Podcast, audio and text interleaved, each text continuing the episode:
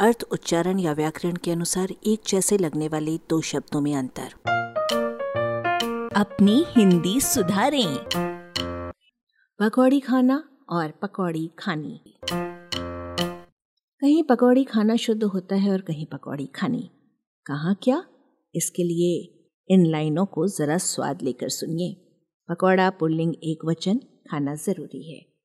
पकौड़े, पुल्लिंग बहुवचन, खाना ज़रूरी है। पकौड़ी स्त्रीलिंग एक वचन खाना ज़रूरी है। पकौड़ियाँ स्त्रीलिंग बहुवचन खाना ज़रूरी है।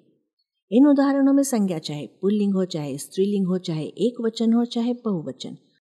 पर उसका खाना हमेशा खाना रहता है। वो ना तो खानी होता है, न खाने।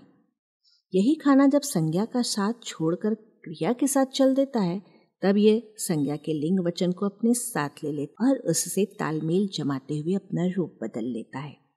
जैसे, मुझे पकौड़ा खाना है, मुझे पकौड़े खाने हैं, मुझे पकौड़ी खानी है, मुझे पकौड़ियाँ खानी हैं। मुझे पकौड़ियाँ खानी हैं, आपको नहीं खानी। इस नियम पर आगे के उदाहरणों को तोलिए और गलत लिखने वाले बुज़ुर्गों और बच्चों को सुधारिए। उसे सारे कपड़े गिनना थे। शुद्ध गिनने। हमें प्रति माह सौ रुपए देना पड़ते हैं, देने पड़ते हैं। आपको पकौड़े बिल्कुल नहीं खाना है। शुद्ध है, नहीं खाने हैं। मुझे ज़िंदगी अकेले ही जीना है। जीनी है। आपको चिंता कम करना चाहिए। शुद्ध शब्द है, करनी चाहिए। उसे एक भी पकौड़ी नहीं खिलाना है, खिलानी है। तुम्हें मेरी बात मानना होगी। तुम्हें मेरी बात माननी होगी। ये सही है। तुम्हें तीन फ़िल्में देखना पड़ गई।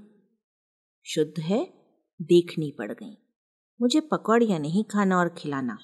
शुद्ध शब्द है खानी और खिलानी। अंत में गाली देना और गाली देने का एक एक प्रयोग। गाली देना अच्छी बात नहीं है।